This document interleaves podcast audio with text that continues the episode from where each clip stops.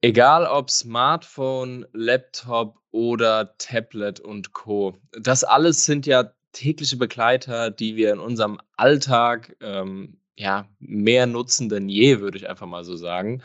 Und ähm, dementsprechend hat man sich eben beim Laden nun auf so einen Standard, also diesen U S B C Standard verständigt. Ähm, und in diesem Zusammenhang tauchen immer wieder Begrifflichkeiten wie zum Beispiel Lademanagement oder Ladeprotokolle auf. Und in dieser Folge wollen wir genau das aufgreifen, sprechen über das Thema U S B-Laden und los geht's.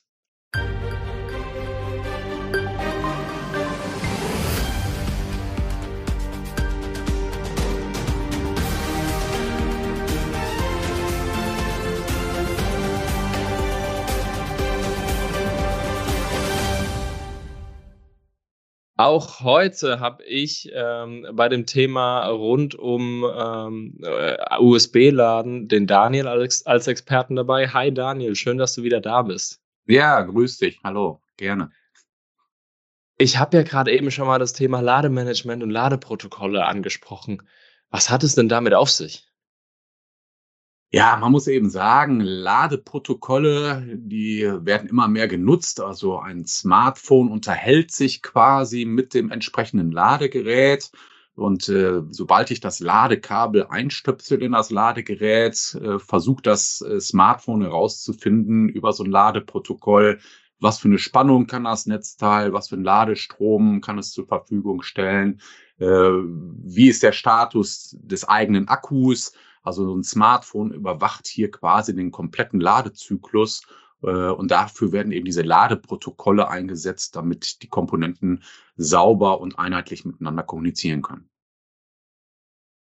Wir haben jetzt immer von dem Plural gesprochen, also immer von Ladeprotokollen. Ähm, gibt es denn Unterschiede oder haben wir einfach fälschlicherweise jetzt vom Plural gesprochen und es gibt eigentlich nur ein Ladeprotokoll?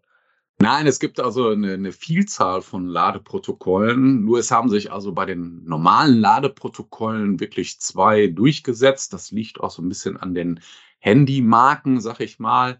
Da gibt es einmal zum Beispiel, was sich durchgesetzt hat, dieses B C, also Battery Charging äh, Protokoll. Das ist also ein, ein wesentliches Protokoll und es äh, gibt eben auch M F I, also Made for iPod, iPhone äh, mhm. Das sind also quasi die, ein, ein zweites Ladeprotokoll, was auch zu einem Standard geworden ist, kann man sagen.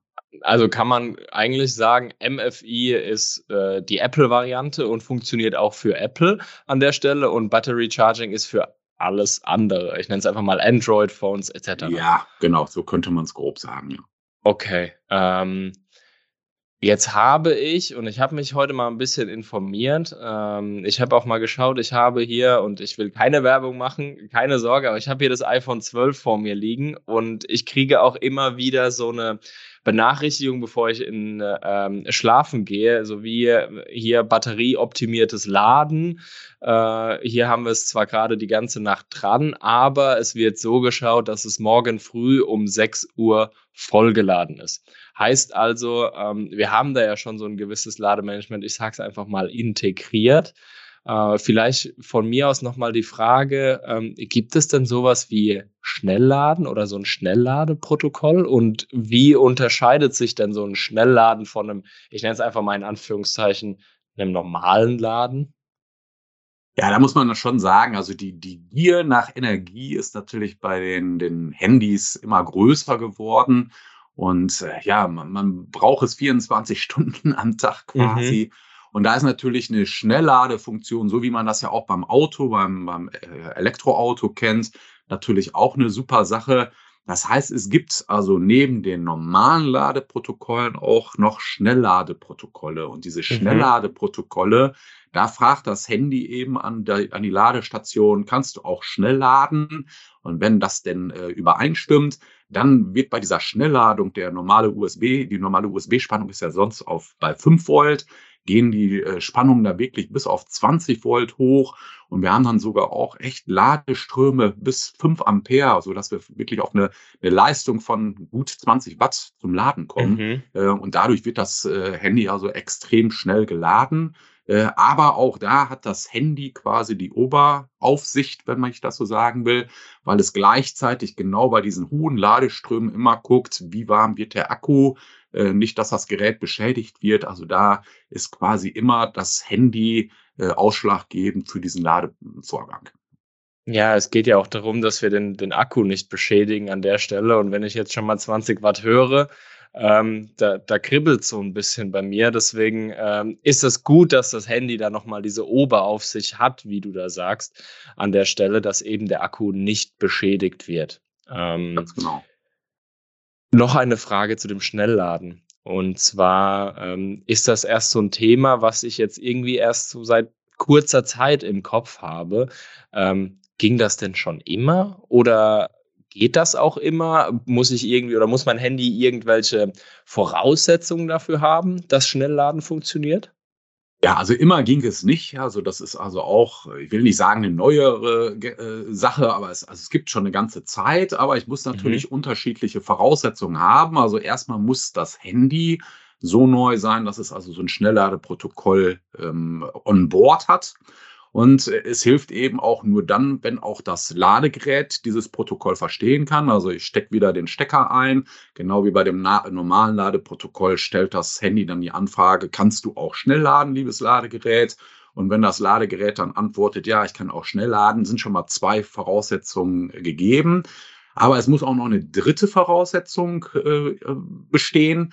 Und zwar muss das Kabel zwischen Handy und dem Ladegerät auch entsprechend äh, ausgelegt sein. Da gibt es also spezielle Schnellladekabel, die sind auch gekennzeichnet, weil natürlich bei zwanzig Watt oder fünf Ampere mhm. durch so ein dünnes Kabel auch echt viel Power geht. Also die ja. Ladekabel müssen auch entsprechend äh, dafür vorgesehen und auch geeignet sein. Ja, also kann man jetzt zusammenfassen, eigentlich, damit Schnellladen funktionieren, müssen diese drei Punkte erfüllt sein. Smartphone muss schnell laden können, Ladegerät ähm, muss das entsprechende Ladeprotokoll anbieten und auch eben das Ladekabel muss das Ganze unterstützen. Also die drei Punkte müssen wirklich äh, da sein, um eben schnell laden auch zu können. Ja, richtig. Vielleicht noch eine anhängende Frage hierzu. Gibt es denn da auch einen Standard, auf den man achten sollte?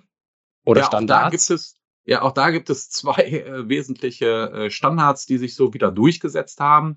Einmal bei dem einen äh, kann man es schon im Wort hören, Quick Charge, also Q C, äh, steht ja schon für Schnellladen. Äh, das ist also ein Standard, der sich hier durchgesetzt hat. Und dann gibt es noch einmal einen P D oder Power Delivery. Das wäre ein zweiter Standard, wo man eben bei den Geräten darauf achten könnte, dass die, äh, wenn, wenn hier diese Kennzeichnung da ist, dann bieten die Geräte entsprechend dieses Schnellladen auch an. Jetzt haben wir viel über die Voraussetzungen für Schnellladen gesprochen. Ähm, wir haben auch jetzt über die Handys der neueren Generation gesprochen, die das ähm, eigentlich standardmäßig auch dabei haben sollten. Jetzt kann es aber ja sein, dass jemand ein etwas älteres Handy hat oder dass eben jemand diese Voraussetzungen des Schnellladens eben nicht matcht. Was ist denn, ähm, wenn weder Ladeprotokoll noch Schnellladeprotokoll in den Geräten ist? Ja, nutzt du jetzt zum Beispiel eben bei deinem neuen Smartphone, was du eben sagtest, ein ganz altes Ladegerät, dann wird das Smartphone eben keine Antwort von diesem Ladegerät bekommen. Also es unterstützt vielleicht gar kein Ladeprotokoll. Und dann würde ganz normal die Standardspannung ausgegeben werden von dem Netzteil, weil es das ja auch nur kann. fünf Volt wird da also nicht die Spannung erhöhen können. Dann wird ganz normal mit fünf Volt und dem äh, ja zur Verfügung, äh, zur Verfügung stehenden Ladestrom des Netzteils einfach geladen. Also wenn das Netzteil sechshundert Milliampere äh, liefern kann, eben mit sechshundert Milliampere kann es mehr, kann, wird auch äh, gegebenenfalls mehr Ladestrom fließen. Aber es wird eben kein kein intelligentes Management da gefahren. Ne? Mhm. Ähm, wir haben jetzt auch immer nur über Smartphones gesprochen. Es gibt ja aber auch nicht immer nur Smartphones, äh, sondern auch eben andere technische Geräte, die ich ja eigentlich nicht laden will, sondern eher versorgen will. Also ich denke jetzt zum Beispiel mal an eine äh, U S B-Platte, die am Fernseher angeschlossen ist. Ähm, ein klassisches Beispiel wäre hier vielleicht diese Amazon Fire Stick. Ähm, kann ich denn dafür die Ladegeräte auch nutzen? Auch das geht, dann ist es eben quasi genau andersrum, als wir es gerade gesagt haben. Dann steckst du quasi ein äh, Gerät ohne Ladeprotokoll oder ohne Schnellladeprotokoll in das Netzteil ein. Mhm. Und wenn es äh, das Netzteil oder Ladegerät ein Protokoll liefern könnte, bekommt es ja keine Anfrage. Dann wird es wieder mit der ganz normalen fünf Volt Versorgung äh, da äh, rausgehen. Insofern, auch das wäre genau dieser konträrer Punkt, ein nicht intelligentes Gerät stecke ich ein, dann wird einfach nicht geladen oder normal geladen, oder eben so eine U S B-Festplatte könnte ich auch als ganz normale Spannungsversorgung dann nutzen. Dann brauche ich nicht ein zusätzliches Steckernetzteil dann nutzen, mhm. ginge das auch. Ja, ja, schön. Ähm, ich würde gerne nochmal zum Abschluss an unser Gespräch ähm, ein bisschen auf die Busch-Jaeger-Seite blicken. Denn äh, Busch-Jaeger hat ja auch Steckdosen, in denen zum Beispiel das U S B-Ladegerät als U S B A oder C auch schon integriert ist.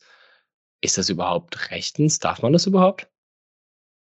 Ja, also da muss man wirklich viele Auflagen erfüllen. Das ist schon ein bisschen tricky, wenn man sowas mhm. macht, äh, wie wir das bei Busch-Jaeger äh, realisieren. Ähm, weil eben das, wir haben eben schon gesagt, zwanzig Watt Laden in so einer Schalterdose, das, das bedeutet auch sofort eine Wärmeentwicklung. Und wenn ich jetzt auch noch da einen, einen Schuko-Stecker, also einen Stecker in die Steckdose stecke, der ja auch noch mit zweihundertdreißig Volt versorgt werden soll, da entsteht auch letztendlich Wärme. Und das muss natürlich alles irgendwo Höchstgrenzen unterliegen.